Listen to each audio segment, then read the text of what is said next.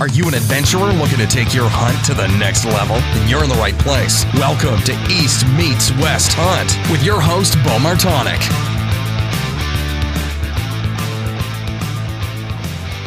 Hey everyone, welcome back to another episode of the East Meets West Hunt podcast presented by onX. I wanted to start off by talking about a new feature that onX has specifically within their Hunt app, and that is where you can change your waypoint colors. And why that's important for me is recently, so I've, I've been using the onX Hunt app for quite a while, and I have a lot of waypoints on there. So if you go to certain areas in Pennsylvania or Colorado or a place I've hunted, there's there's a lot of waypoints, probably some that I need to, to clean up a little bit. But what I'm able to do is, at least my strategy with this, is I'm able to change the colors for certain things that stick out. Or you could change it by year. So, say any waypoint in 2018 would be red, and any of your new ones in 2019 you could be blue specifically how I'm using it for whitetail hunting this year is I did a lot of spring scouting. I marked a lot of waypoints, rubs, scrapes, bedding areas, things like that. And well, when I'd mark places for tree stands, they could kind of get lost in the mix. So I went through and identified all of the tree stand spots in blue. So when I look at a map from a big view, I can see them stick out right away. That's where these tree stands are, or not really where a tree stand is, but where I could potentially hunt out of a tree stand. And that really helps me when I'm game planning as far as not forgetting about areas I've scouted and also just tr- kind of seeing a big picture and how the land lays out. And it's really big part when uh, scouting for mountain bucks specifically. So, onX has offered up a code to all the listeners uh, for 20% off the Hunt app. So, if you want to use the code EMW. It'll save you 20% off on either the premium or the elite membership. So check that out onxmaps.com or on any of the app stores on your phone. The University of Elk Hunting, Corey Jacobsen and Elk 101 have come out with the most comprehensive elk hunting course available for anyone from a beginner all the way up through elite elk hunters that have uh, quite a bit of experience. And as I've talked about it before, I'm going through this course again for the fourth time. And recently I've been kind of a little bit low on time. So, what I've been doing is downloading the audio portion of the course on the app, and I'm able to listen to it while I'm driving, doing some other things. Really reiterate it and helps a lot with people when you're on, uh, you know, time constraints, as, as it seems like we all are. So, if you use the code East Meets West at checkout, it'll save yourself 20% off that online course. And remember, investing in yourself is is super important when it comes to these type of hunts. And lastly, Maven Optics. So Maven has come out with the highest quality binoculars, spotting scopes, rifle scopes at half the price of their competitors through their direct to consumer business model. Well, that's not any new news there. What is new is they have just dropped their new B5 series binocular. And what Maven's done with this new B5, it comes in a 15 and 18 magnification by 56. They have taken their B2 platform, which is one I've talked about in the past, my favorite. I have it in the 9 by 45. They've take that same prism and put it into this new B5 that allows extreme low light capabilities and even lighter in a lighter package. So, in case you don't want to carry the spotting scope, anything like that, but you still want to be able to really, you know, dive into doing some deep glassing, this new B5 is really cool. So, you can check that out now at mavenbuilt.com. Use the code EastMeetsWest dash gift. Save yourself. Well, actually, you're not saving yourself any money, but you are getting a free gift with that purchase. So, check that out. And so now that that's out of the way, let's dive into what we have going on here today. So first of all, um, first of all, as far as news, uh, the rattlesnake hunt that I talked about last week, the YouTube video is live now on my buddy Dave Church's YouTube channel called Noble Savage Outdoors. That's Noble Savage Outdoors. Check that out. Give him a, a subscribe and comment on the video. Check it out. Let me know what you think. Uh, it's, it's about 20 minutes long going through the whole process of the snake hunt from the gear used through the actual hunt to cooking up the snake and everything in between. So definitely check that out and see what uh, you think of it. And so today's guest that I have on the podcast is Abe Henderson from Alaska DIY. Abe is he's a, he's a wild man. I mean, this guy has done some awesome hunts, guiding in Alaska, moved there from the lower 48. I mean, he's just he's living the dream and just really truly works his ass off to get to that point. He just got back from New Zealand. You hear him talk about a little bit in the, this episode about planning to go there as we recorded this a few months ago. But uh, it's Abe's a, a really great guy, and we're gonna break down the process of planning an Alaskan hunt, and that's super important to me as I'm planning one for 2020 with uh, a couple of friends of mine and we're really looking forward to it. But it's you know something that's pretty overwhelming, and I always thought was out of reach to you know the the normal population here. You know us that that you know aren't rich by nature in any means, but it's it's truly not, and I'm excited to to keep going through this process. And I could really use some feedback here on you know some more questions of what you got out of this with Abe and I, as we kind of did a little bit differently, where you know, he kind of used me as a case study almost, where he's acting like you know we're not recording and we're just talking on the phone, and he's helping me go through the steps to think about how to plan this hunt. And we're going to definitely do a second part to it at some point. So think of some questions, shoot them over to me in email, Instagram messaging, or however else you want to, you know, get a hold of me there. I'd really, really appreciate that. So he has uh, some online courses you'll hear him talk about on here that are hunt planning guides to make your you know dream a reality with hunting Alaska and and he's offering up all the listeners $50 off one of the online courses by using the code EMW 2019. If you decide you want to look into whether it's his Adak caribou hunt or the Alaska Haul Road or whatever that might be, the the information that you'll get in there is if you use one of the cost saving tips in there, it'll pay for the course itself when you go to do the hunt. And he's coming out with a whole bunch of other stuff, so definitely check check out some of his stuff. And uh, hope you enjoy this episode here. And I guess with that being said, let's just jump right into the episode here with Abe Henderson and Alaska DIY. All right, welcome back to another episode of the East Meets West Hunt podcast. So tonight it's uh, nine o'clock here on the East Coast, five o'clock where my guest is out in Alaska. I have Abe Henderson on the line with Alaska DIY. What's up, buddy? What's going on, man? How you doing? Yeah, not too bad, not too bad. It's uh, it's nice night here in Pennsylvania. Finally, a night without some rain. Uh, what about you? What's going on? Uh, actually, we had rain all morning and all day today. I went for a run in the rain and shot my bow in the rain, which is always fun to do. And and I don't mean that sarcastically. I like I really enjoy doing that because it's it seems like I'm always hunting in the rain, so it's real real world practice, you know. yeah. Um, but then this afternoon, the skies broke and it's beautiful and sunny and gorgeous, and it's a lovely spring day in Alaska, man. Yeah, that's awesome. Before we uh, started recording here, you were saying at at this point in the year, you have about like 18 hours of daylight. It's something like that. It's it's light till 10 ish. Well, we you, what you have is a long long grace periods, you know, so long twilight in the evening, long kind of gray morning. um, much longer than areas in the lower 48, and just because you're so far north, you know. Uh, but yeah, it's dark sometime around 10 or a little after.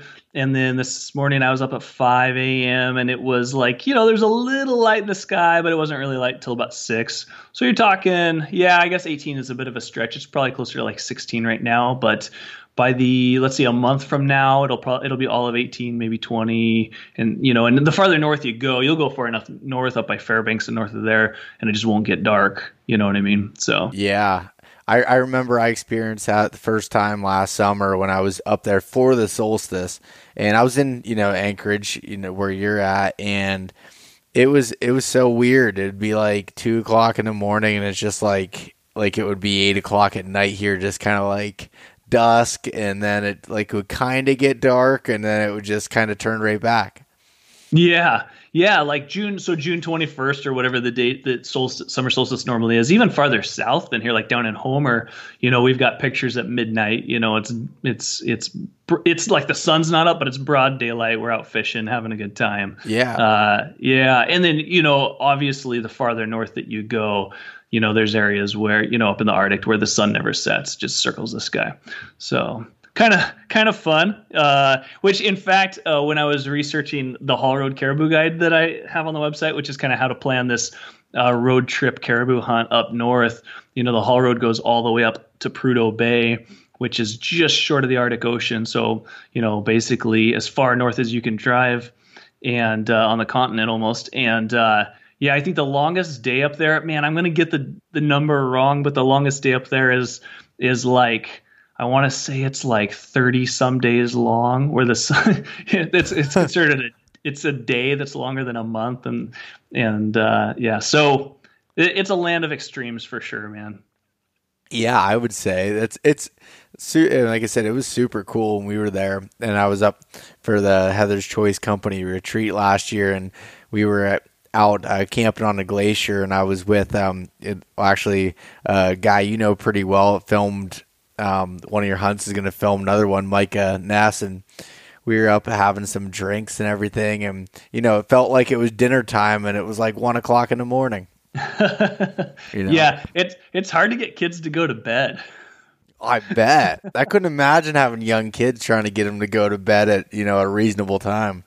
Well, it, I mean, we raise pretty feral children, so we just kind of let them run amok and do their thing. But most of the time, yeah, most of the time that I, that involves some form of fishing or just running on the beach or whatever. But uh, so it's all good stuff. But yeah, if you're trying to hold down like some kind of school schedule or something like that this time of year, it gets really really tough. Yeah, I bet. yeah, funny. I actually just got off the phone with Mike a minute ago, and we're planning our New Zealand trip. So that's pretty exciting. That's coming up quick. But uh, Mike is a good dude. Yeah, when um when are you leaving for New Zealand? I mean, actually, this this podcast will probably uh, by the time it releases, you'll either be on the trip or just getting back. But when uh, when are you going on that? Uh, I'm leaving. Let's see, May 19th. So about in about 10 days. Today's the 8th, right? Yeah. Um, recording this, and then returning June 6th. So we got a full two weeks there. You lose like a day of your life or something when you fly to New Zealand. I'm not quite sure how this works, but there's some kind of magic with that international date line or something where it takes two days to fly there. And then, but when you fly back, you'll fly for like 24 hours and you get home the afternoon that you left. So I guess it all works out. I don't know. That's weird. I, yeah, that's really weird. oh man. So what are you what are you hunting in New Zealand? Dude, we're going for tahr. I mean, just free range, run around in the mountains. You know, they're like our mountain goats up here, but they got thicker horns, a little bit longer, and they got these big, shaggy, long-haired brown manes. Kind of sometimes they can get pretty light and look kind of golden. Uh, they're just such a cool animal. They live all over the South Island, and there are no, they're a non-native species, like so many, basically all the large mammals there and uh, so there's basically no hunting regulations. You just uh, show up and and there is a it's a free hunting license or permit. I can't remember what they call it to that you have to get, but then away you go. You can go hunting. No no season, no bag limit. Um, it's kind of a free for all. Kind of excited to do an extreme mountain hunt that can be as technical and challenging as you want it to be, but with no real restrictions. So yeah, that's neat. I mean, like I, have heard a lot about New Zealand, and I haven't researched it a ton myself, but it just sounds like a a pretty amazing place, and it seems like you know this time of year, and and a lot of times I, I see people going to New Zealand like in February and March and stuff because again, there's no hunting season, and it's when nothing else is you know going on in the lower 48 and and Canada. Well, and there's those people are smarter than we are. because New Zealand's in the southern hemisphere, so the seasons are flipped. So they're going in like the equivalent of like maybe our September, you know. So imagine, you know, like elk hunting or mule deer hunting in September in the west, those nice sunny, you know, mild temperatures. We're going in what might be considered like a late November, early December timeframe. So we're gonna we're planning for snow and cold temperatures, and we're gonna be in the mountains, and hopefully it's not uh, not too rough. Uh, but I'm definitely definitely looking forward to it. So, I mean, dude, mountain hunting is is amazing. I can't get enough of it. So yeah, dude, that's I'm I'm excited to see it. And you're you're doing a whole film of the trip, aren't you? Yeah, we'll put out another like 20 minute film basically um, that'll go to YouTube, like the the Adak film that we did last fall that was released this spring. A uh, little bit different format. I'm kind of excited about this one. Uh, Micah and I are both going to film each other. So in the Adak film, um, Micah was behind the camera the whole time, and a buddy from Washington State came up. Uh, that was his dream hunt was to hunt caribou on Adak, and so we went out and we were both in front of the film or in front of the camera for that, and that was a great experience. We had a, a really fun time, and Adak is a wild place. But on this trip, it's just Micah and myself, and we're both going to run cameras and film each other and kind of try to play creatively with the high end production that Silverline offers. Micah's um, amazing behind the camera and then also in the editing room. But uh, kind of play creatively with you know dropping that veil of you know in front of camera versus behind camera and maybe a little bit more vlog style or kind of yeah we're going to explore that space and i'm excited about it.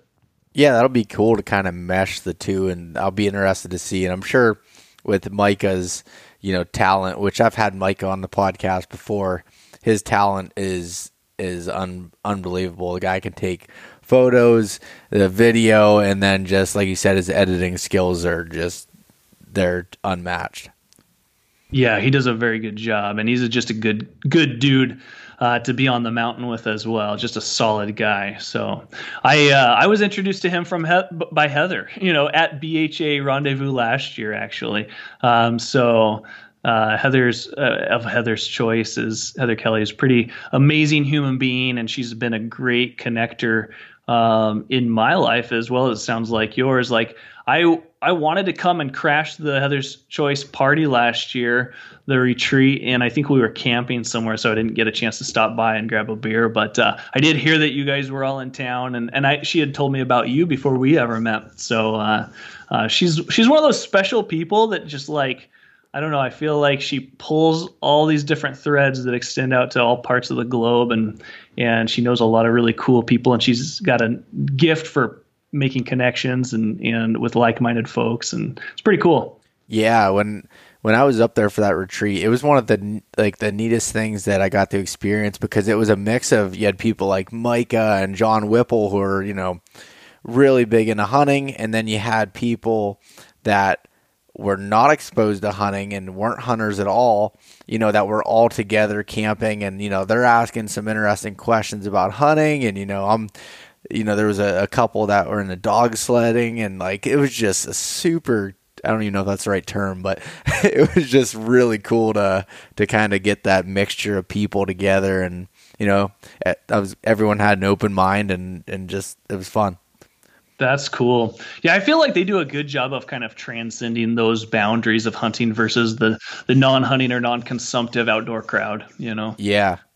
That's for sure. So I guess we kind of skipped over it a little bit here, but I'd like you, Abe, to get into your background and tell us a little bit who you are. yeah, for sure. No, that's fine. That's the way these things go, man. They take on a life of their, their own, don't they? Mm-hmm. Uh, so my name is Abe Henderson. I'm a full-time hunting guide in Alaska. So I work for out, an outfitter, and um, and so I, I spend about six to seven months in the field each year between big game hunting and then uh, sea duck guiding in the fall. Uh, so we have we have a lot of fun, and we and and I guide for a lot of different species: uh, brown bear, black bear, moose. Uh, haven't done any caribou really to speak of, but uh, sheep, mountain goat. Done a little bit of bison hunting, um, blacktail. I mean, I don't know if I'm missing anything there, but pretty pretty cool, extensive list of species to hunt here in Alaska, and I've been fortunate enough to be able to guide for for most of those species. Um, so that's how I make, you know, that's primarily how I make my livelihood and support my family. And then as kind of a side project during the off season, excuse me, I uh, I started Alaska DIY because I have a whole bunch of friends and you know even family back home who has always wanted to hunt in Alaska, always dreamed of come, coming up for a caribou or a moose hunt or something like that, and uh, and never really was able to put it together or knew where to start or how to get started planning a hunt. And so I kind of recognize this big information gap. And even though I work as a guide and, and hopefully soon I'll I'll be an outfitter and, and work for myself and, and have a guide business, but um, I still have a heart it, within my you know I myself am still like a just a blue collar DIY backcountry public land hunter. I mean, that's what I do when I have my free time to go do stuff, you know. So uh, I saw a need there and and thought, hey, I'm not, I'm probably not the most qualified person in Alaska to do this, but I I wanted to fill that niche just to kind of start by helping my buddies and my family and and kind of scratching an itch that I had. So started putting together content for, you know, for specifically aimed to folks in the lower 48 who've always wanted to come up to Alaska and hunt but didn't know how to plan that hunt. So they're basically online, you know, uh, courses or I call them how-to guides that are, you know, how to plan a hunt, kind of A to Z of logistics and gear and understanding the animals and uh, cost breakdown. There's a ton of information in each one and uh, they're for sale on the website. So it's kind of a little side business um, that I got that I'm working on building up, and but also just kind of a like I said, a labor of love with helping people just kind of live out their dreams. Man, there's a lot of cool people that I know that are just good folks, you know, family men working a job and and kind of have that dream of coming up here and and experiencing something really cool. And it's it's attainable for sure, but uh, it is intimidating trying to figure that out. Yeah, no, that's that's for sure, and it's it's funny you say that because I'm in the process of trying to with a couple buddies of mine, a, a, good friend of mine, Michael, and my cousin Mason, trying to plan a hunt in 2020. So next year up there, and you know, originally planning for moose, but um, you know, kind of open to some other species from a do-it-yourself standpoint, and it we've done what you know a lot of homework, and Michael specifically has done a ton of calling, you know, air taxis and a whole bunch of other different stuff. And it's been it's been a process, man, and and not having experience doing it, it's a little bit uh, more difficult uh, than than planning like a Rocky Mountain hunt or something like that. Yeah, it it uh, Alaska. kind of stumbling over my words. Alaska is accessible. It's not it it's not overly difficult to to make a self-guided do-it-yourself hunt up here happen on the one hand. On the other hand if you've never been here before and you've never dealt with the logistical challenges or the actual cost of getting it done and getting an animal home it's it's it is a significant challenge with a, a fairly steep learning curve up front. Once you get kind of past that learning curve then you know, it's something that, you know, basically any hunter who can plan an out of state mule deer hunt or elk hunt, you know, in the western states could easily plan a hunt up here every year or two or three and, uh, you know, make it a regular thing. Uh, it's not, it, it doesn't necessarily have to be that expensive or that complicated, but for the first timer who's never been up here before, man, there's a, there's a learning curve for sure. Um, but yeah, tell me about what uh, what kind of what stage in the research are you guys so far, and if have you guys nailed anything down yet?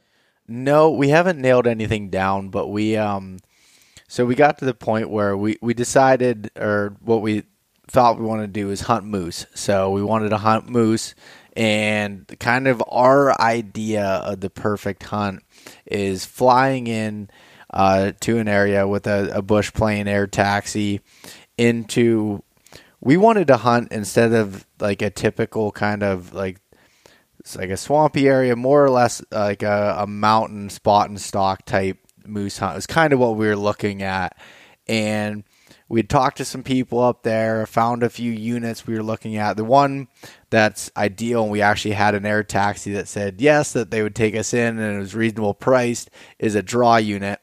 And um, so that was kind of a little bit of a roadblock, but you know, still keeping eyes open and researching some different units and and just trying to figure out, you know, like there's so many different components to it where you know certain units have um, you know like a 50 inch minimum um, as far as the width of the moose and you know others are there's just like a whole bunch of different components to that so it took us a while to understand all of that and see exactly what we were looking for and then trying to call these air taxis again just basically cold calling them was one difficult to get a hold of some people and two, yeah, I could see that. And two, 95% of them tried to talk us out of the idea. oh, what? Just out of curiosity, what, what, why did they try to talk you out of of it? So they basically said that with with people coming from the lower 48, and if you had not hunted Alaska before, that you should consider caribou, um, blacktail, or some other species or black bear rather than actually uh, going right for a moose, just from the, the standpoint of how big the animals are and getting them out, and from the standpoint that we have three people, and they said, you know, your odds of success, you know, most likely you could take one moose um, between the three is, but it's not really possible for all three of you to have an opportunity. Yeah, no, honestly, whether you know whether it's exciting news to hear or not, I think they're right on. I mean, they're giving you good advice. Mm-hmm. Um, I, so like even through Alaska DIY and, and, a lot of information I put out, I don't recommend a moose hunt for a first hunt. Um, I think it's much better as a second or even a third hunt. If I if I could just set somebody up who had never been to Alaska before and was just like, you know, they came to me and was just like, just tell me what to do and I'll do it. I would say Sitka blacktail, then come back for caribou, then come back for moose. Um, and there's a lot of reasons for that, but you know, I think they give you good advice. And dude, I remember there was a younger version of myself that I would, if I was in your shoes, I'd be like, well, go screw yourself. Like I, I'm a tough guy. I can figure it out. I can move a moose around now being a slightly older and more experienced version of myself who has moved who ha- I have moved some moose around personally um, yeah it's not it's not a joke man those things are they're huge and um, not only is it physically extremely taxing extremely challenging um, logistically i mean it's so much meat and the horns are so big it's the most expensive self-guided hunt that you're going to do in alaska. Um, mooses uh, just because getting that animal out and depending on how how much of it what of it you want to get all the way home in terms of meat and antlers and and how you're going to do all that it's uh there's some serious logistical challenges there uh, for the first timer. So no i don't think they gave you bad advice uh, even though even though you guys might you know you you know you probably kept calling to try to find someone who to work with you but um uh yeah, man, I don't know. I think like start even just starting with caribou is a really smart choice. So where are you guys at? Have you decided to press on, or or what are you going to do? So we've kind of all talked about it, and we're open to doing caribou. So I I was open to all three species. The other guys, and and for you know good reasons, but they just they decided they're like I, I don't know if I if a blacktail hunt is what I want to do, and it's you know it's understandable. I mean they you know, from when you go to Alaska, you think of, you know, big antlers, big animals, and, you know, a blacktail is, you know, really they're smaller than a whitetail, aren't they? Uh, yeah. I mean, I don't. Their body shape is a lot different, but on average, they're definitely smaller. We've taken some big-bodied bucks, but I don't know what their live weight would be. But yeah, dude, they're smaller than a whitetail on average for sure. And I think that's something that, like, you know, a lot of people have a hard time you know, getting past saying, "Oh, I'm going to Alaska and I'm going to shoot a deer," you know. But but anyway, so in the process, kind of what we got to is like we wanted to explore options with caribou, whether that be the haul road or ideally it would still be a fly-in, you know, hunt. And I know that's more expensive and more logistically, you know, complicated, but that's kind of what that what the kind of experience we're looking for. Yeah, gotcha. Um, dude, I get it because even when I recommend Sitka blacktail, and I love hunting Sitka blacktail, I've guided um, quite a few Sitka blacktail hunts, and then I shot a couple last year with my longbow, um, which was a just a blast during the rut. But um, dude, when you're talking about a really big buck being like hundred inches of antler, gross. Yeah. You know, I mean, that's just hard to get excited about if you're back east hunting whitetails um, and you're dreaming of Alaska. It's like, man, I could shoot a hundred inch buck here. I don't, I don't want to, you know, pretty easily, probably. I imagine. You know, you don't want to uh, you're going for something like you said, bigger horn and more exotic, more like iconic far north species. So yeah, it's hard to get people excited about Sitka blacktail. But honestly, man, they are such a cool animal to hunt and such a great adventure. Um, doing it on Kodiak or Prince of Wales, it's like they they offer different experiences, but they're just such cool places to see and uh, I still I it's a hunt that I'll do a lot of you know probably every year just because it's so much fun. But uh, I get it, I get it. I hear it a lot from folks. It's like, yeah, I don't want to sh- go shoot a small deer. Um, the advantage is, you know, is that killing a sick Sitka blacktail up here. For one, you're hunting a deer, so 99% of hunters, probably pretty safe to say 100% of hunters coming up here are familiar with deer hunting you know, if they're thinking of coming and hunting in Alaska. And so Sitka blacktail don't act really differently than, you know, like mule deer out west. Uh, they're not as cagey, you know, they're a little easier to hunt, they're plentiful. Uh, so that level of familiarity with the species, I think, is a huge um, advantage, you know, for kind of cutting that learning curve. Because when you talk about hunting caribou or hunting moose, all of a sudden you've got a new species to try to figure out to hunt in a new location a long ways from home with different regulations and different logistical components for getting out there and getting back. So that kind of it builds it's built into that steep learning curve, right? But when you talk about hunting deer, it's like, oh, okay, that you you know most people could come and figure out how to successfully hunt Sitka blacktail pretty quickly. Um, and so high success rates on Sitka blacktail. And then when you shoot one, man, I mean, you can put the all the boned out meat basically in one box and check it as a you know freeze it and check it as a piece of luggage and fly it home, and you're good to go. The horns fit in in basically any of your bags, yeah. you know that you might have checked. You know, just bundle some clothes up inside that little basket rack, and away you go. And um, it's pretty straightforward, man.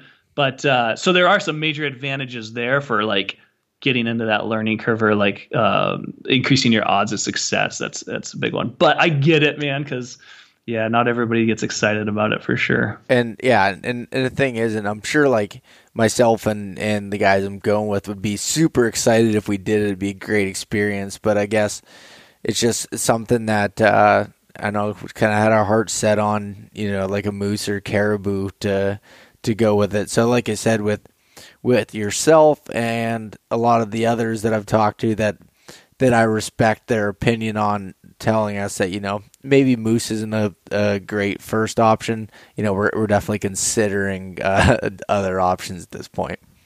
Gotcha. Yeah, for sure. The other thing too, Beau, is that hey man, I like I'll guide a lot of people who it's their first time to Alaska, and by the end of the trip, they're like already talking about plans to come back, right? Mm-hmm. Um, it, it just has that kind of impression on people. And then I've guided people who are on their 12th trip to Alaska, you know, and they're planning their next trip. I mean, it's like, it's one of those things where if you love hunting and you love adventure, um, you love big, open, wild, beautiful country and the animals that, you know, that live there, it's an easy, easy place to fall in love with.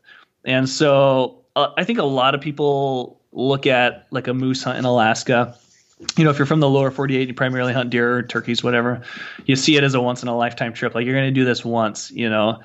And what'll happen, and this is why I don't, I don't think twice about recommending somebody coming up and, sh- and hunting Sitka blacktail or caribou before moose, is because it's if you come up and you, you know, you're going to love it. You're going to want to come back. So you might as well help yourself out on the front end by you know, tackling a species that's a little easier, a little more logistically simple, uh, just less work overall involved to kind of, you know, eat, you know, make that learning curve a little bit easier for your first trip because you're going to fall in love. You're going to want to come back and hunt something else. So you might as well, you know what I mean? You might as well do it so you have incremental steps instead of a huge hurdle with like a big moose out up front. And then you're going to want to come back and hunt caribou and, and bear and whatever else anyway. So, yeah, no, I, I understand what you're saying.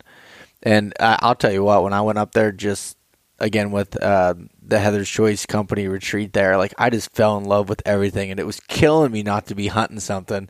And I believe me, I enjoyed myself. I loved everything about it, but and you know Heather and Brad had said like you know come up and black bear hunt with us, and that that's not as logistically complicated because it basically I could go you know to their place or somewhere around there. You don't need to fly out to hunt them, and it's what open twelve months out of the year. Yeah, there's areas where you can. I mean, they hibernate in the wintertime where they're hard to come by. Um, so, but yeah, I mean, there's areas here. I'm, i was just talking to my two teenage boys last night about going and doing some black bear hunting in late June, early July when I get back from New Zealand. You know, so it's like midsummer, but midsummer in Alaska, if you hit 70 degrees, it's a hot day, and you know, you get up in the mountains, it's even cooler than that. So, um, yeah, so it got a little bit different feel to it. Everything's green and lush and yeah, it's a nice time to be out. But there's a lot of opportunity up here, man, for sure. Um, but yeah, so when I when I teach people like how to plan a hunt in Alaska, I usually break it down into different um, different questions that need to be answered, which is kind of boring. Um, but it's basically the who, what, when, where, why, how, you know. Um, and one of the mistakes that I used to make that I see a lot of people make is you get on like in Google you know, like moose hunting in Alaska or DIY moose Alaska or self guided moose hunting in Alaska.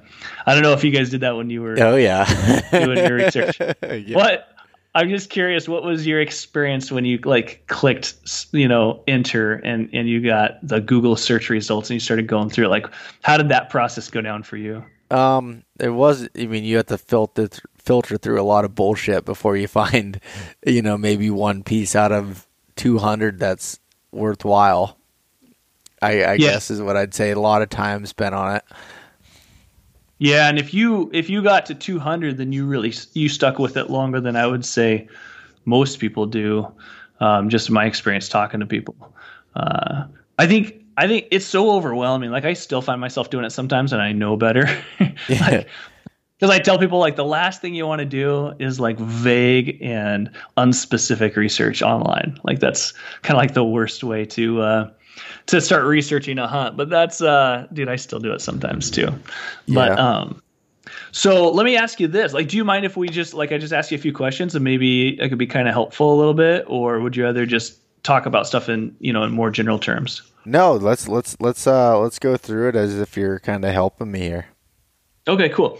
Um so what I usually do is I start um I start with scarcity. Uh, when planning a hunt and sometimes this works and then sometimes there's kind of like a i'll start with why but for for the sake of dialing it in let's start with scarcity and what i mean by that is is you guys are looking out to 2020 so you're about 18 months out roughly uh, maybe a little bit less is there any uh, any resource or any anything when you're thinking about planning your hunt that's uh, like a major limitation for you? In other words like do you like are you going to be on a shoestring budget hunt because money is a major uh, factor for you guys, and you, you're going to try to make it as cheap of an experience as possible so that you can actually make it happen, or are you limited by like you can only get away for a certain amount of days because work is pressing, or you can only get away a certain time of year, or is there some kind of like you know is is it really important to hunt like with certain people? Or like any you see what i mean by scarcity? Yeah. it's like there's some some limiting factor that's kind of built into you know how you're gonna plan your hunt. Is, do you have anything like that that's like really pressing? Uh n- not really. I mean we we kind of we all got together and talked and we're like all right you know what you know what do we want out of this? And we all wanted the best experience possible. And that's why we've been talking about this for about a year now and started, you know, putting money aside and saving. We're like, we're going to make this a great experience. We don't want to cheap out on it. Yeah, I'm not, I don't want to go and spend $10,000 on a trip. I, I'm not going to be able to do that, but I want to have the best experience possible. And, you know, we all agreed on that so that, so I, I guess to an extent, money isn't going to be a huge limiting factor. Um, and then, you know, all and the three of us that are going, we we all know each other really well. We're all comfortable with each other, and honestly, there wouldn't be, you know, any other people I'd rather be put in a miserable when I say miserable, you know what I mean as far as in hunting situations it's not always, you know, uh, rainbows and gumdrops and these guys are, you know, ones I'd want to be with. So that that's kind of what and and as far as a time frame, we kind of said about 2 weeks we could all do. Okay. So from a from a time frame. Okay, cool. So the reason I like to start with scarcity is because sometimes that is a factor for people, and if there is one pressing thing, uh, one major limitation, then that's what kind of where you have to start to build your hunt around it. Otherwise, you're going to keep having all these false starts where you get started with an idea and then it doesn't work out because of this, you know, and you have to back up and go and and start over. So, just as an example, maybe somebody's listening being like, "I don't get it. Why is he talking about scarcity like this?" For me, as a hunting guide uh, I hunting season is my guide season. That's when I make money. So it's very difficult for me to fit a hunt in for myself while most popular seasons are open. So one of the reasons why we did the Adak film was I had a narrow window in October be- where I had a little bit of time off between hunts when most of the like moose caribou um, seasons shut down in September at the end of September and before I went to Kodiak to guide mountain goat and Sitka blacktail hunts and so um, I had this narrow window and one Adak was one of the few places in Alaska that had an open caribou season, right? So then initially, right there, boom, there was a, an opportunity, and that's one of the main main reasons why we went and did that. So that's a that's a limiting factor for me.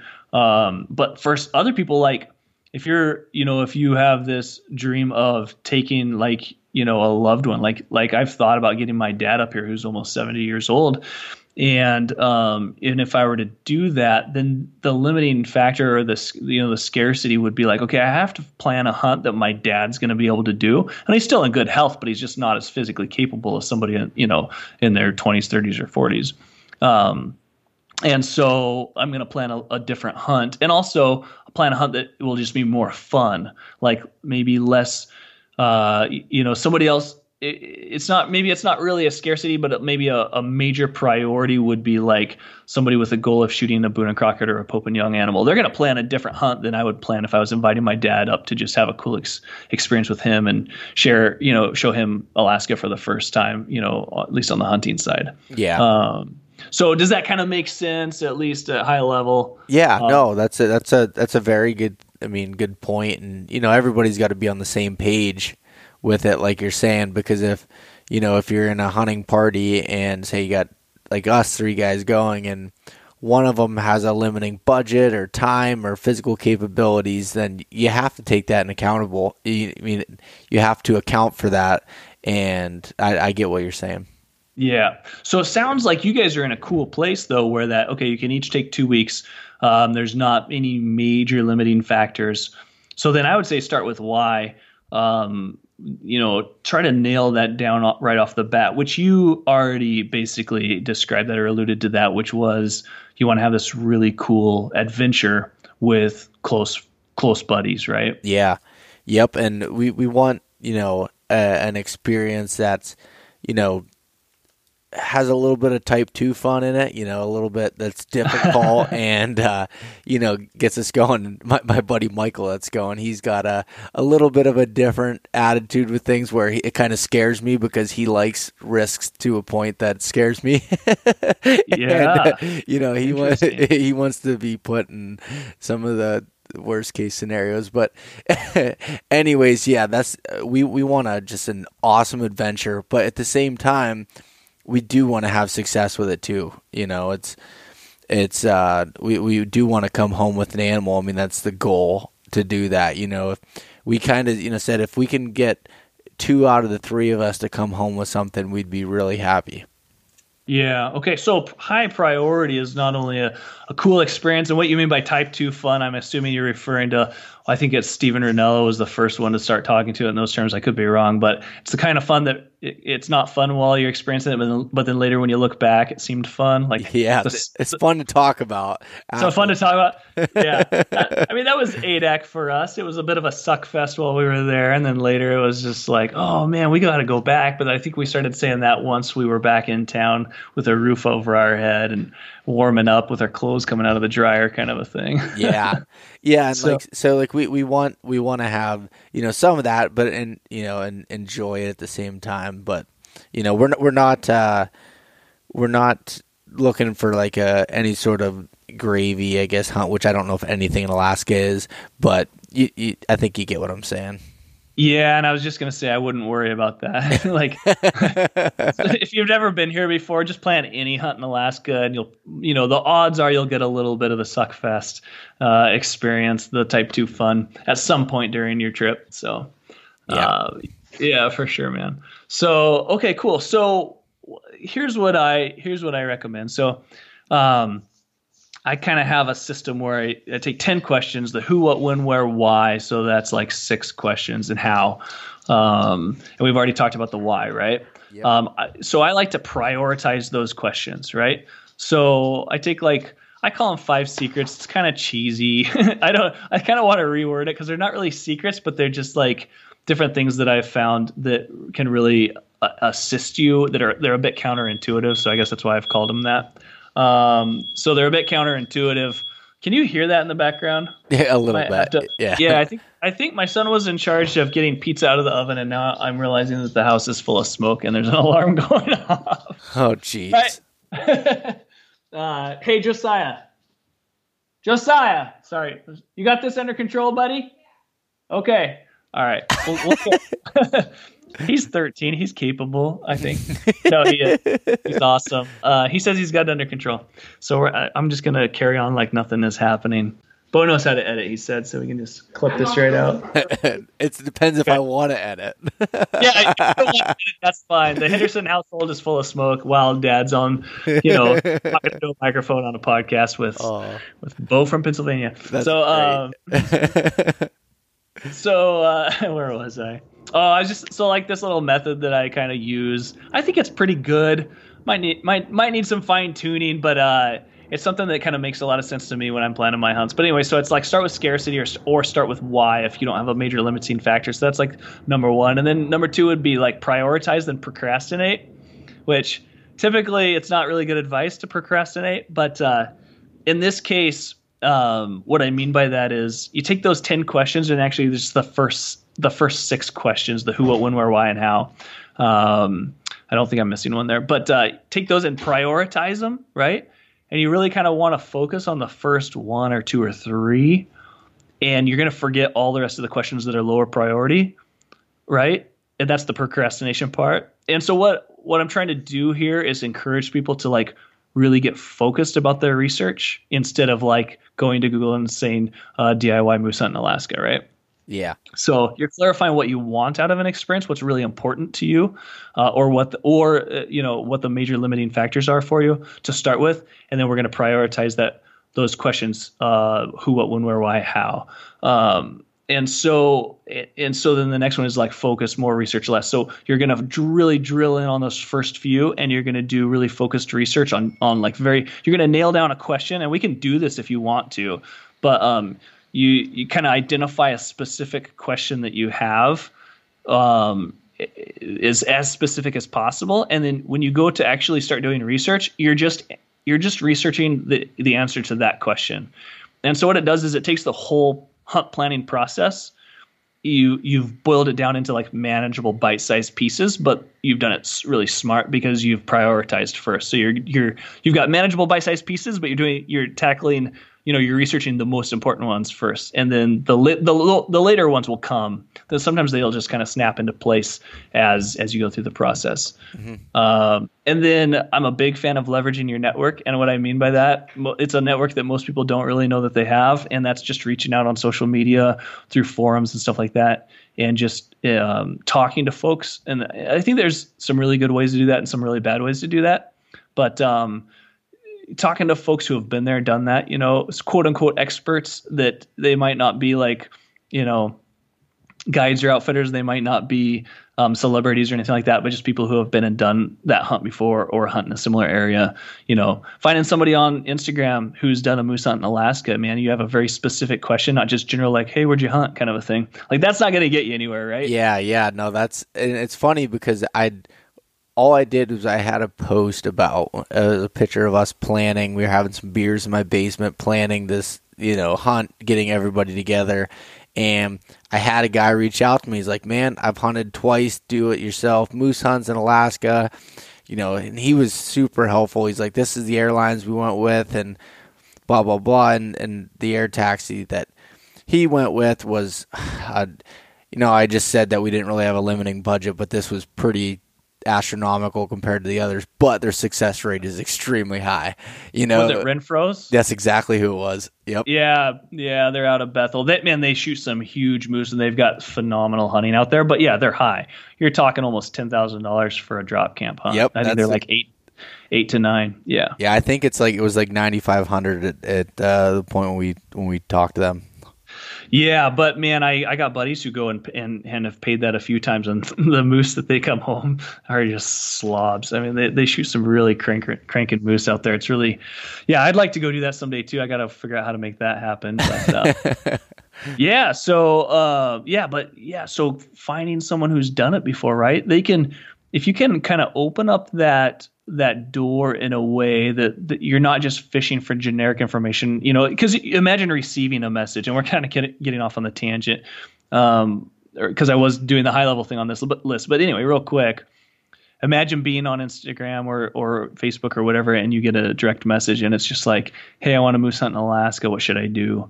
You know, it's like you're not going to take the time to be like, "Well, here's exactly you know how to do it," but if you got a message that was like, "Hey man, I just saw you know, congrats on you know your moose hunt a couple years ago. I saw some po- pictures that you posted up. Looks like an awesome hunt. I'm in the middle of researching my hunt. This is what I figured out. I got X, Y, Z um, nailed down. I'm just kind of curious, you know." Uh, maybe you have any insight into this, maybe not, but here's like a question that I have, and I'm not sure exactly how to get the answer to it. You know, yeah, kind of a different approach, uh, showing that you've done a lot of work, showing that like, you know, you've put a lot of effort in, and also leaving the door uh, like leaving an uh, uh, an easy out for them. You know, I think that that's kind of nice too. So you don't you're not trying to pin someone down to give an answer, and you know, there's that feeling sometimes if if you don't you respond, you kind of feel bad, or you know, there's. But I don't know, man. I don't know if that's good or bad, but I always try to give somebody a really easy out. And, yeah. Uh, yeah, no, but, that's uh, that's kind of like so. I've had people ask me, "What unit do you hunt in Colorado?" Well, that's not on like I, I, I don't I don't I don't respond in a rude way, but I don't I'm not gonna you know that's not what I'm gonna do. I'm not gonna do the homework for everybody, and I would never expect someone to do that myself. Right. You know, different right. things like, or like when I call a biologist for on a western hunting side of things, I'm calling them. You know, I'm saying, all right, this is the trailhead I'm looking at. This certain basin, this part of it, I'm looking at how are the elk numbers in this area? This is showing that I've already done this research, you know, and I'm saying, oh, it looks like it might be a summer range. And I, give, like, so that they know that I'm not just calling and being like, where are the elk at? You know, right. You know, it's more to it. And I've had really good feedback and I've gotten a lot of good information by doing it that way. Yeah, it's almost just like you're throwing an idea out there and just looking for some confirmation. Like, hey, am I am I on the right track? You know. Yep. Um, no, that's good stuff, man. And then, so that was the fourth thing. And then, um, just to move on quickly here, act fast is number five, and and that's what I tell people all the time is like, if you want to actually make it ha- happen, you can plan and dream and and think about planning a hunt until you're blue in the face, but until you put a few bucks down on the line and actually pick some dates, it's not going to happen. So you might as well, you know. So I kind of describe in, in especially in the guides, you know, uh, like exactly what point in time to act and actually actually put some dates down and, and make things happen. And there's nothing better than putting money down, like getting out your credit card and putting a deposit on your air taxi.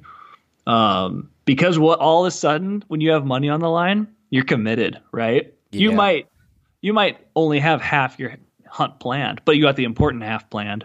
The rest of it's going to fall into line. But you know you're not going to go back on a five hundred thousand dollar deposit, you know, unless there's some kind of uh, you know tragedy or something, you know, some kind of circumstances that are really major going to prevent you from going. So that's so you know just to review those those five steps are call them five secrets. Um, but it's start start with scarcity or start with why, prioritize, then procrastinate, focus more, re- research less, and that's that you know getting those specific questions to do your research um, before you jump into it. Leveraging your network, you know, reaching out on social media or internet forums or whatever, and then acting fast. And I think that those things when you do them when you combine those with the with those 10 questions um, the who what when where why how and then the other four are you know like um, how are you going to get there and back. So your logistics your travel logistics where are you going to stay so your lodging um, what gear are you going to need and then then what are you going to eat. And i call those um, the hunt the hunt logistics. So those four questions and th- save those for last. I don't I don't, even though that's a lot of times where, you know, it, it can be kind of the first place people go is like, oh, how are we going to get out there? Or where are we going to stay when we're there?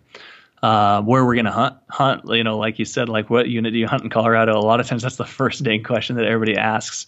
But, uh, you know, if you want to do it right and, and you you want to plan a really solid hunt that's going to give you what you're looking for, I really think that backing up and doing what you did and starting with that why component, I mean, that's you know that's the way to go. And um, so so for you Beau you guys are saying you want uh, an adventure and you want to do it together and you want a little bit of a a little bit of a type 2 fun. Yep. Right? And i would say that any hunt in alaska is going to give you those things. That's right. Yep. Legitimately. So then okay so let me ask you this. If if we're gonna like if this is cool and you want to do this um so then the next step would be like prioritize and procrastinate or prioritize the the six questions, right? Mm-hmm. So um, if we're talking about those hunt characteristics questions, I call them the who, who, what, when, where, why, and how. Those six questions. You've got why. Let's say we let's say we just put why as number one. Okay. So the who, what, when, where, why, and how minus the why. What would the next uh, priority be in your mind if you were just going to take a stab at it? Um, as far as okay, so as far as how I already said, like you know, we want the adventure aspect, and we'd like to have you know a reasonable chance of success. And then you're saying another uh, component after that. Yeah, yeah. So we're gonna say why is the adventure and the success. Um, that's something that I think unless you're like a dedicated trophy hunter and willing to go home empty-handed if if the, you don't find the animal that's like up to your standards most people are going up and want success. Um, you know that's the hope when planning any hunt. Uh, but you know taking that into consideration i think you got really good advice from from the air taxis that you contacted who said yeah legitimately if you're going with three guys it's probably realistic to shoot, you know, to that you'll have an opportunity to shoot one moose, most likely not two or three. You know, um, it would be awesome success moose hunting with three guys out of the same camp to kill two moose and get it all done in a 10 day time frame you know if mm-hmm. you're taking two weeks off so yeah um so let's just leave that the success component let's let let that be for a minute because um, I think that's kind of a given. So we'll say why and who. You've got your buddies picked out, right? Yep. Um, but ne- none of them have any limiting factors. Like they're all in good health. They're all strong, capable. Yeah. Yep. Nobody. Yep. Okay. Nobody's afraid of water or heights. Nope. Uh, okay. I I might be a little bit on the height standpoint, but well, we're not planning a sheep or a goat hunt, so we should be okay. Yeah, yeah, yeah. Um, I'm working on it. Okay. yeah any any limitations or preferences on when you're going to hunt um, time of year like do you have any commitments back home or anything like that or are you guys blocking this out so you're just going to pick the best time to do whatever hunt you plan that's exactly right we're we're planning our year around this hunt okay perfect that's a good that's a solid way to do it um, okay then i think it really comes down to how will you hunt uh, or what will you hunt are your are your other two options um, to kind of prioritize this. So what would be like species, and we already talked about you know the fact that you had started with moose and then uh, we're getting you know some advice against that, so you're reconsidering. Um, and then the other how would be like rifle hunting versus bow hunting, float hunting versus uh, mountain hunting. You know like a river float hunt or um, you know, you know, if you insist on calling versus um, just wanting to do like a classic spot and stock hunt, do you have any strong preferences for the style of hunt that you want to do? So we, we kind of talked against the float idea. Um, none okay. of us have a lot of experience with that, and and just didn't think that was a good idea um, to go that route. Um, more or less, the mountain style hunt is kind of what we're looking for. Um, as far as calling versus spot and stock, there's not really a huge preference. If if I'd have to weigh one over the other, probably spot and stock. Okay. Um, yeah. so that's that's kind of what we were looking at from from that standpoint, and so to to make it, I guess, to make it maybe a little easier for you to ask the questions here. Let's let's say caribou just to to make it for East of Talking. Okay, let's say well, let's say we'll go what, which is caribou. Okay, so we know the why, we know the who, we know the what. Mm-hmm. So that leaves the when, where, and how. Yes. Um. So they're not important. When, where, and how is not important now. You've got the top three. That's what's important, right? Yep. Um. So the when, where, and how we can fill that in. What I mean by it's not important, it, is important. You do have to choose, but it's not your primary. What you've done already is nailed down by by just saying, you know, for the sake of the discussion or you know whatever you're going to go with caribou. That really, that really nails it down. So you're you want a grand Alaskan adventure. You want to hunt with your buddies and you want to hunt with you and you want to hunt caribou and we'll add with caribou we'll kind of reinsert that little you know you want to be successful piece. Um, so you hope you want a high odds or high percentage of success type hunt. Um, so now what happens is you know what type of a hunt at a high level you want. Now the information gap exists between what you've clarified that you want and what's actually available. And that's I mean, that's a huge information gap, right? Because you can't necessarily just figure it out by picking up a copy of the Alaska, you know, fishing game regulations and start pouring over it. You can, but it's going to take how many hours to break it down um, across the state in terms of opportunities available that are going to, you know, that are going to fill, you know, those, you know, that those characteristics that you've identified uh, meet those characteristics. And um, and you, you, even if you do that you still don't know what the topography is going to be like you know what what's what kind of a hunt experience you're going to walk into what the weather is going to be like in different areas. Um, there's still a lot of information left out right? Yeah no definitely. Yeah. So so this is where you, you, it's time to do a little bit of research right? Is like okay we're doing caribou. We can do it any time of year. Um, we're definitely it's three of you guys hunting. Um, no limitations there, so that's really not a major major deal. Um, and now we got to go find a caribou hunt somewhere that's going to be a grand adventure. Well, any caribou hunt in Alaska is going to be a great adventure if you've never done it before, right? Mm-hmm. Um, you don't want to do a float hunt, so we're talking most likely a fly-in drop camp style hunt. Um, and so you you're not going to be limited to river systems or anything like that. There's pros and cons of doing a fly out drop hunt versus a float hunt. Um, but I'm kind of with you on it in terms of like if you don't have river experience, I think uh, you know a mountainous or hill country hunt makes a lot of sense, right?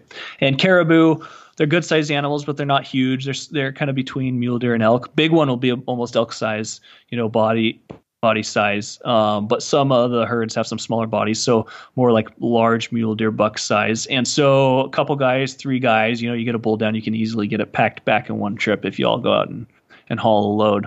So um, so that's all that all makes a lot of sense, you know, in terms of just being this far into the initial hunt planning process. Mm-hmm.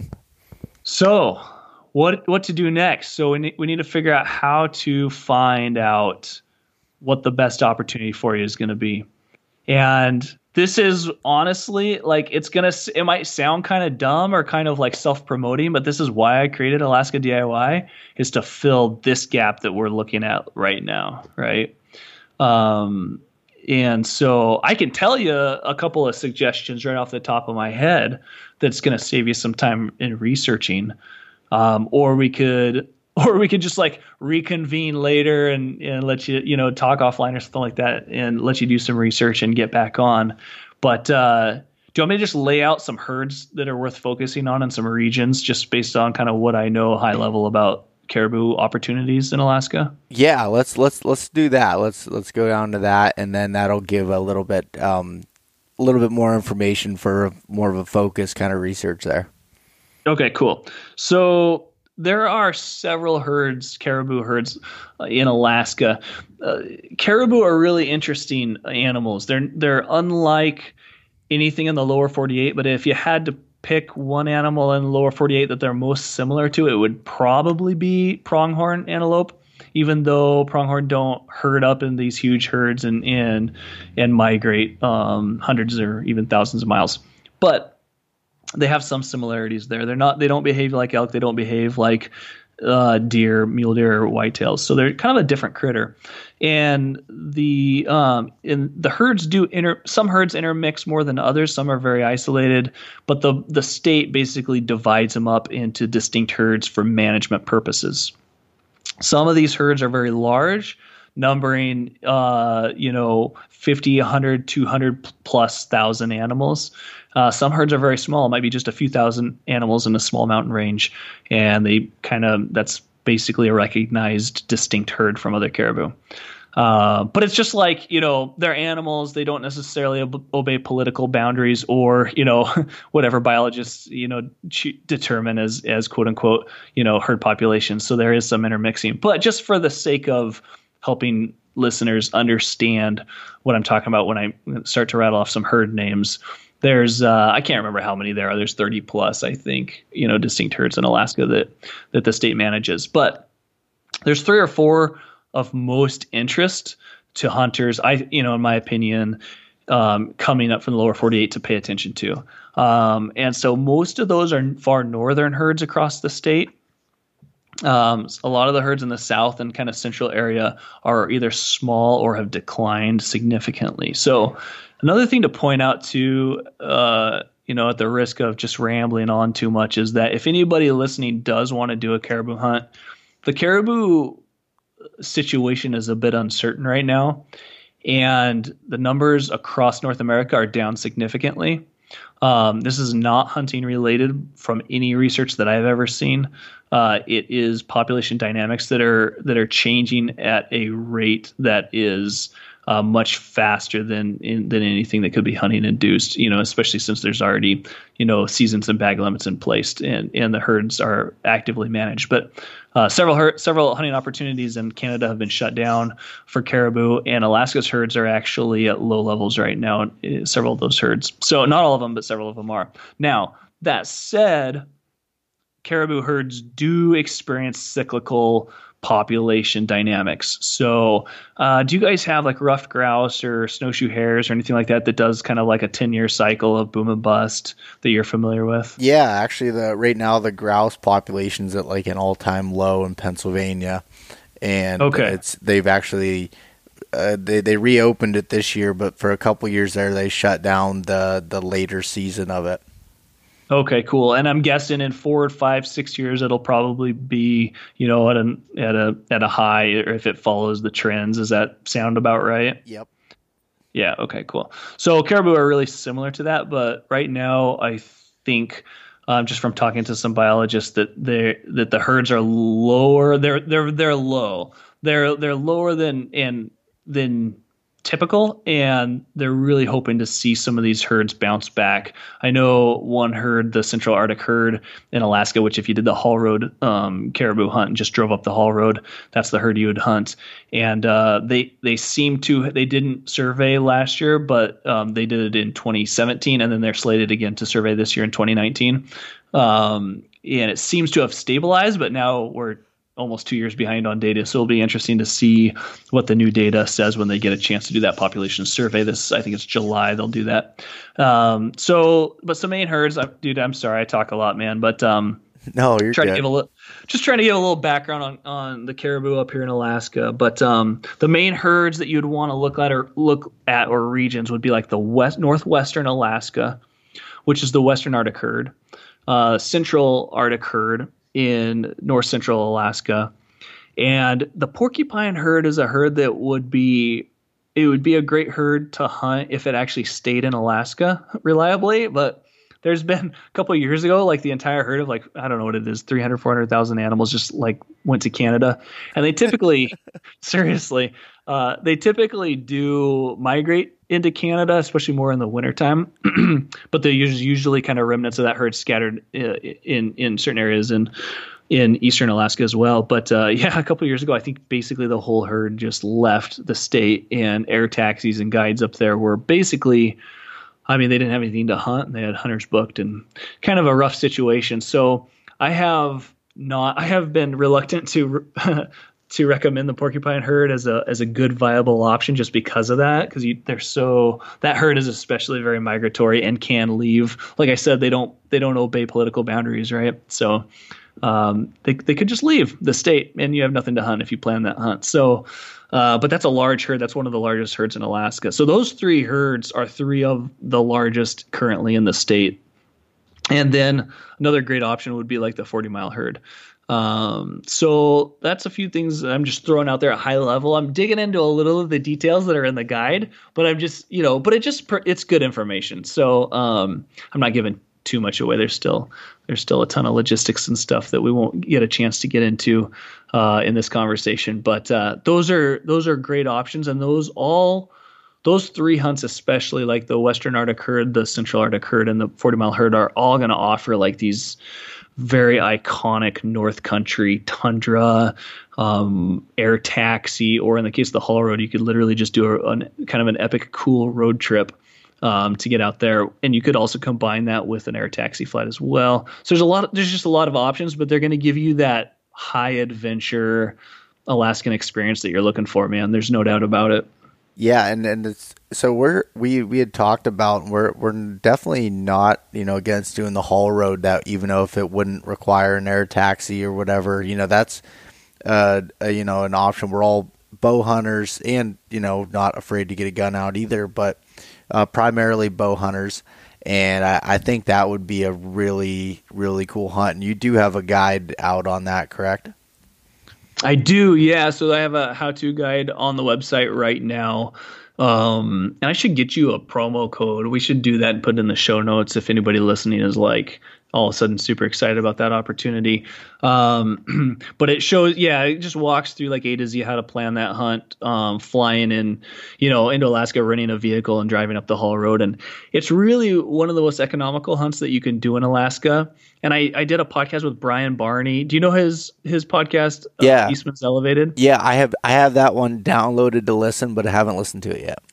Oh, cool. Well, I just went up and did that hunt for the first time last August, and um, I wasn't sure what to think. I went up and did it by myself, and I wasn't really sure what what to expect in terms of it being basically a road hunt. But I did take a rifle, not a bow, and we sh- we'll talk about that in just a minute since you brought that up, um, because there is it, it, does have some significance for that hunt. But um, I took a rifle. So I did a, a, fair amount of walking and hiking and getting away from the road, and uh, it was a great, cool, awesome wild country wilderness type experience. And and so I was curious what Brian thought about it when we were talking, chatting with that that podcast. Uh, and I, so I posed the question to him, like on a scale of one to ten, how would you rate that hunt in terms of adventure, like like Alaskan adventure, um, as a total experience? And he was like like a nine, you know.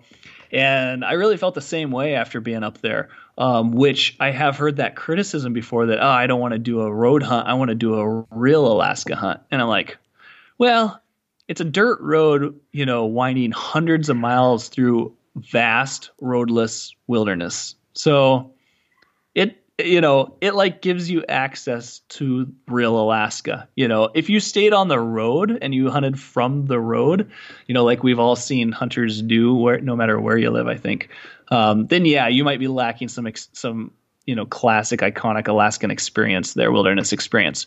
But it doesn't. You don't have to hike very far across that tundra to get into some amazing country and really get that true adventure experience. So uh, that's a great option.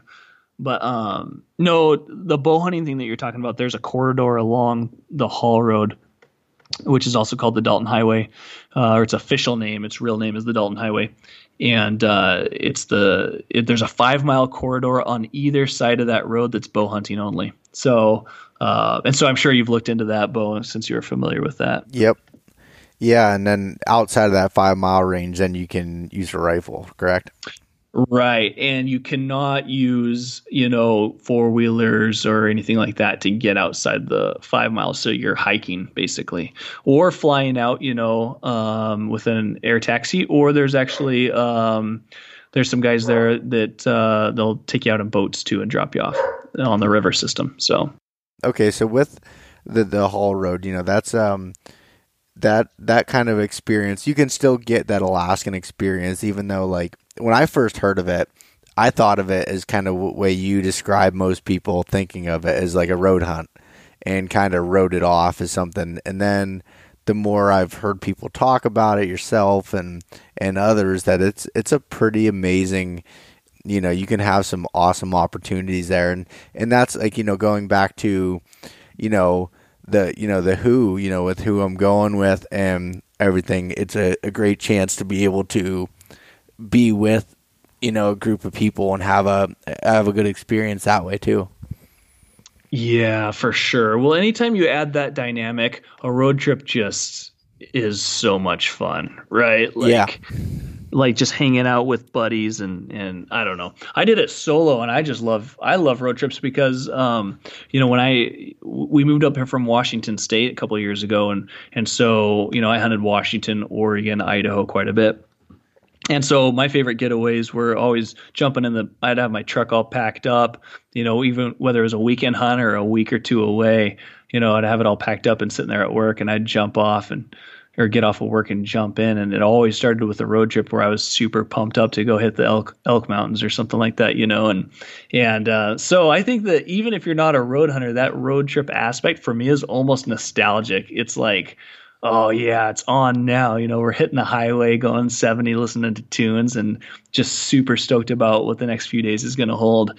And so, in a weird but very Alaska flavored way, you know, the Haul Road offers that same experience that's that's so familiar. Like, and and that's what you're doing too, Beau. I mean, you're you're you know you're talking to folks about hey, how how do Eastern hunters you know learn to get out west and do the mule deer thing and the elk thing and cut the learning curve and, and figure out how to make it happen. And I'm, I'm sure most people that you talk to and, and yourself included, I'm, I imagine you're, you're jumping in your truck and hitting the road. Oh yeah. That's, I mean, that's one of the coolest parts is I never was west of the Mississippi and just getting this drive through all the states and just seeing things. And it definitely helps when you have people with you. Last year on my way back from Colorado, I drove 27 hours straight by myself and that was a little rough, but and I I I only slept for maybe an hour out of the whole thing, so that was rough. But when you're with buddies and everything else, that's part of the trip. Yeah, for sure, man. That's cool. Hey, here you you know, if you want to just turn this whole thing on its head a little bit, I mean, you guys, you'd have to get on the maps and figure it out. But you could legitimately add another week or ten days to your trip and just drive from your house all the way up there. that would be a that would be an adventure. My and and again, I don't want to go on a huge tangent here, but my uh, my grandfather lived in Alaska for a while Oh, and, really? Yeah, and he he ta- he's just he's more excited to think about the trip than we are, and he's not even you know going. He's in his mid 80s, but he um he was a a, a fire jumper up there. Oh, so okay, yeah. and and did that and lived in the wilderness for 30 days at a time fighting fires and just but he drove there a couple times and said it's a it's an amazing drive and everything else but yeah. Dude, that that drive is off awesome. You know what I've thought about, man, and I've thought about this when I was writing the guide. I was like, okay, if I still lived in Washington and I was going to come up and do this, I would get my either my dad or my father-in-law and I'd I'd get them like with one of my boys, my oldest boys getting his permit right now, you know. And I was like, I would hook those two up and load up the truck and send them up to Alaska in our rig you know, all loaded down with camping gear and stuff like that. And then I'd fly up there and have them pick me up at the airport like a few days later or a week later, you know, so I didn't have to miss so much work. And then we'd all go hunting and then I could fly home and they could drive it all back home. But, uh, yeah, I think that could be a really cool experience for everyone involved. But uh, that's a wild tangent, dude. But people do it. I've talked to people who have done it, and even from the East Coast, man. You know, time is the issue right there. Yeah, yeah, no, definitely. Maybe, maybe we can all uh, quit our jobs and just make it a, a life experience. That's basically what I did. Yeah, in a way. Yeah, in a way. yeah, no. Uh, but as far as um, the last question I kind of have here before maybe, like I said, before we start talking here for the listeners' uh, standpoint, we're going to make this kind of like a two part thing. So, as you've kind of steered me in certain directions, I'll do some more research with the guys and you know talk about some things and make sure we're in alignment with the goals and everything else and what we want out of it and then also get some feedback from you the listeners and see what questions you have to kind of further along this this uh, discussion. But the one question I do have is, what like you know, like, how, is it is it like a realistic possibility to like spot and stock and like kind of like a a, a mountainous? I'm thinking almost like a how do I want to explain this? Kind of like a, you, a mountainous type terrain. Yeah. Do you want a sheep hunt that's a caribou hunt kind of a thing? Yeah. I mean, possibly. Yeah. I mean, hey, I, you know, you know, back when we were in Washington, that's what I loved hunting mule deer in the alpine, and it was just like a go hunt or a sheep hunt, like a poor man's sheep hunt, you know, because it's has all you know everything that a sheep hunt offers. You can get hunting, you know, the Cascades or the Rocky Mountains above timberline, um, yeah. and yet, you know, it's an over the counter tag and a cheap, cheap tag, but that experience is there, you know, the quality and of the adventure and, and, the wilderness experience. So no, I get what you're saying, man. If you're looking for like mountain terrain, um, there are some opportunities. There are some opportunities. It depends on how mountainous you want it to be. Um, but yeah, that would be a great question for transporters. And I would still focus on, I would kind of rule out the Central Arctic herd if that is something that you're really looking for, like that's a very important to you or a high priority, which I would consider um, how will you hunt? That question. Um, I would I would lump that into that because you're saying like how how will you hunt? Um, it's like uh, uh, you know what type of a hunt or what type of an experience are you looking for? That one to me kind of encompasses several different things including weapon including you know float hunt versus dry land hunt versus like what you're saying mountain hunt right? Yeah. Um, no but there's something very appealing about that. Caribou absolutely do live in the mountains in smaller numbers but you can get on them reliably. That's a great question for air taxis. Um, and and I would be looking more at the 40 mile herd and the Western Arctic herd and contacting air taxis that fly, you know, do drop camps with access to those herds. Myself, you know, I where I've hunted elk typically in Colorado, a lot of the first even th- two to three years here that I've hunted them, I've hunted them above timberline and around timberline. I love the high country, and Michael and Mason, who I'm going with, they've hunted mule deer just about exclusively. Mason was on my first elk hunt, but they've fallen in love with high country mule deer, spot and stock style. And I know that was something that, you know, piqued a lot of interest if that was a possibility for caribou. Yeah, for sure. It is a possibility. You're definitely limiting your options, but that doesn't mean anything really. That you're just narrowing down exactly what you want out of your experience. That's going to actually help you kind of um, you know, choose out of all the different air air taxis and transporters out there offering all the different hunts. That's that's going to be a big one. That's going to help you narrow it down. So if that's something that's important to you guys that you really want out of your hunt, then I would say, um, you know, if we're talking about those those six hunt characteristics questions, then I would say that that uh, we would we would prioritize that pretty high, and and uh, that will make some of the other stuff a lot easier.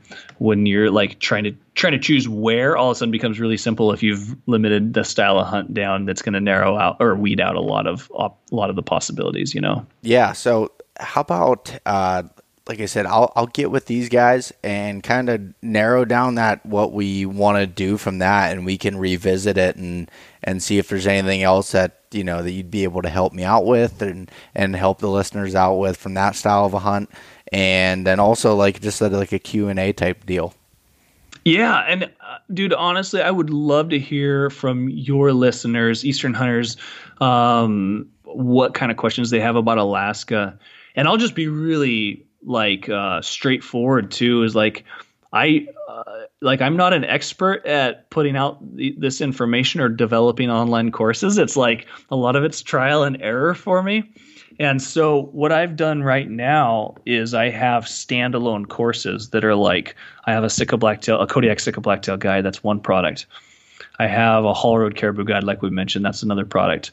I have an Adak Caribou guide. That's another project product. But there's a lot of duplicate information between them, and they're at a fairly high price point.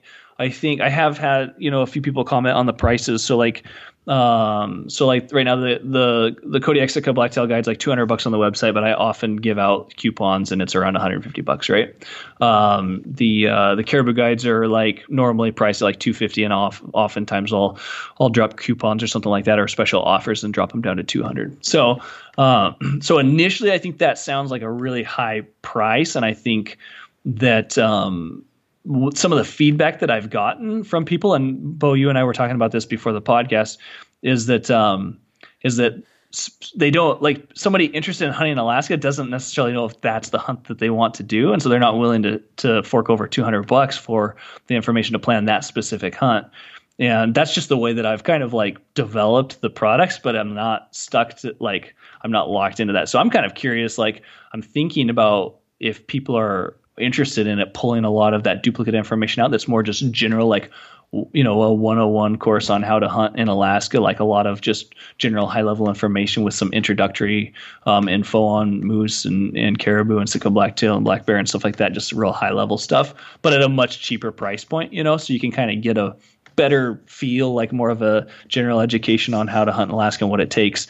And then if you wanted to plan a specific hunt then i you know, maybe drop the prices of those other standalone guides or something. Just make it more approachable. So I'm really curious um, if you know if if your readers have like specific questions on what they want answered. Like I'm always interested in hearing that so that I can make the products you know as as as valuable and as like as informative as possible.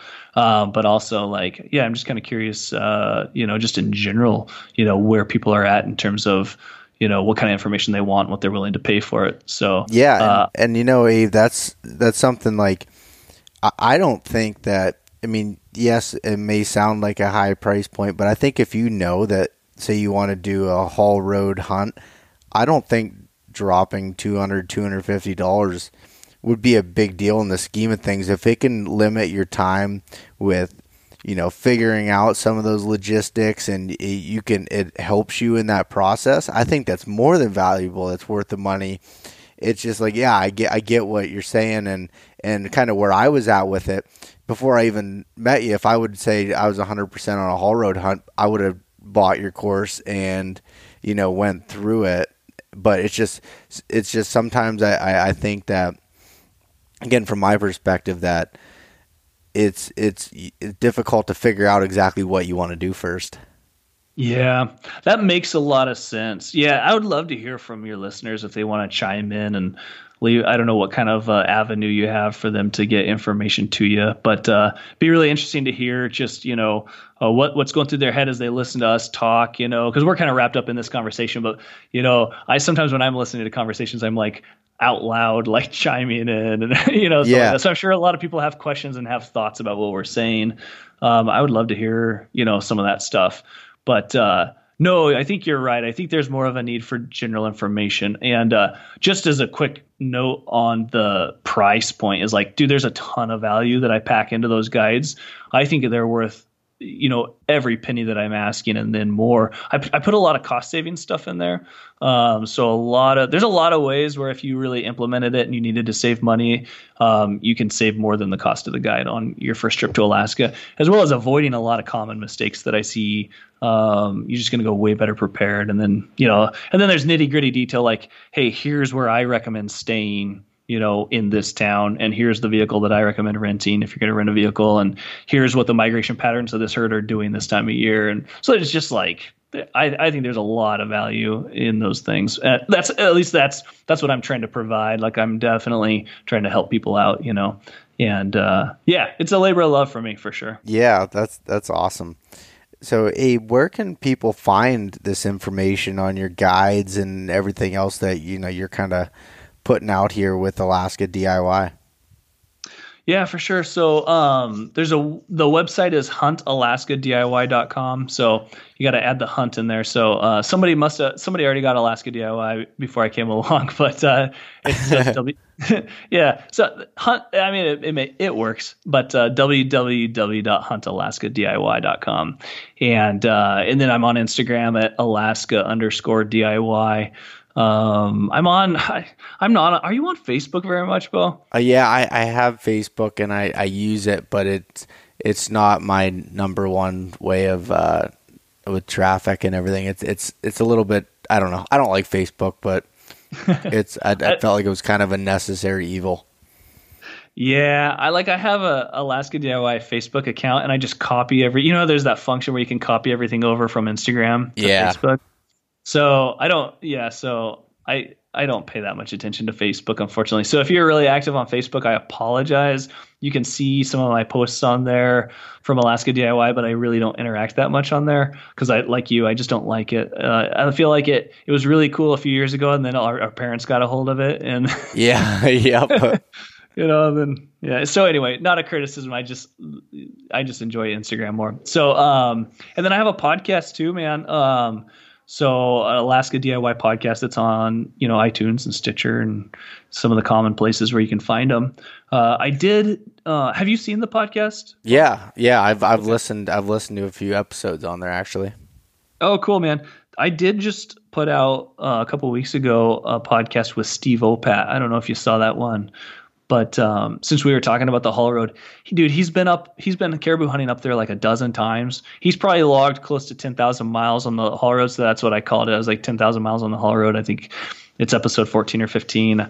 I'm kind of, I started the podcast project when I had a lot of time. Then all of a sudden, I, I got really serious about guiding, and and so I'm crawling along at a snail's pace in terms of putting out episodes, but I still really enjoy it. So cool. But well, that's a that's a good one to listen to. So yeah, definitely. I'm gonna I'll be checking that one out as uh, as we start again going in the next stages of planning here. Yeah, man, for sure. And then, um, so the next steps here would be for you guys to take a look at those herds that I mentioned. Um, and we can talk a little bit more offline about the mountain aspect of that since you brought that up there kind of at the end. Um, you can start doing some very specific research in terms of like, you know, Googling the Western Arctic herd or like you know uh, air taxis that do do hunts for the Western Arctic herd, and then you'll get specific people to talk to. Um, you can find, it, you know, once you start l- looking into that a little bit, you know, the Western Arctic for an example of the of the few herds that I named.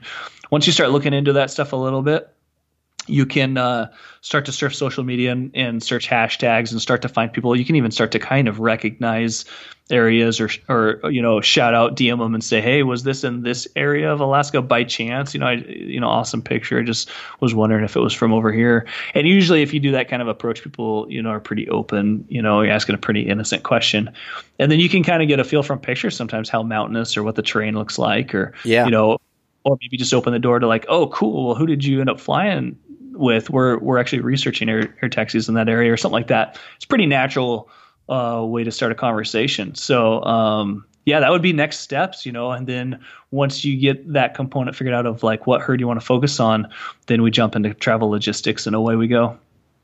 Sounds good, Abe. Hey, I, I really appreciate you taking the time to talk here and help educate myself, uh, selfishly as well as the the listeners to learn a little bit about you know the planning a trip to Alaska and showing that it's not, you know, out of the question. It's it's something that's 100% possible with with some some planning and and as you stated, you know, focus planning.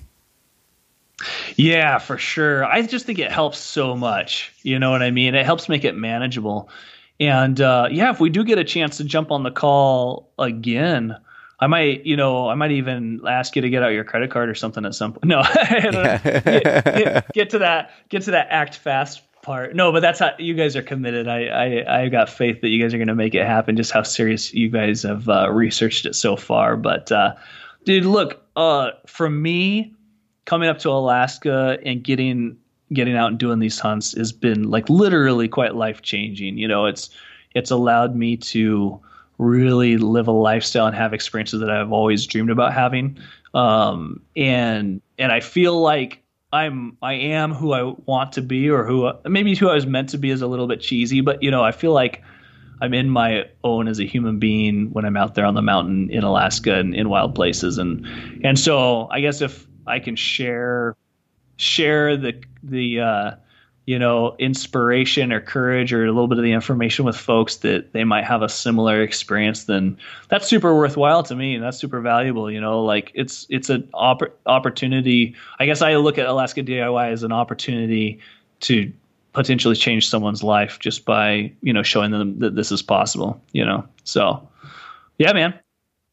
For sure. Hope it's helpful. Yeah I, th- I think that i think there's a lot of good information here and like I said, Abe, I really appreciate you taking the time and, and going through all this. Yeah, for sure. Thanks, uh, thanks for putting this together, and so we can get on here and chat, man. We need to do this in person sometime, so we can drink some beers and, and chill out, and and uh, yeah, I think I think we're gonna have to make that happen.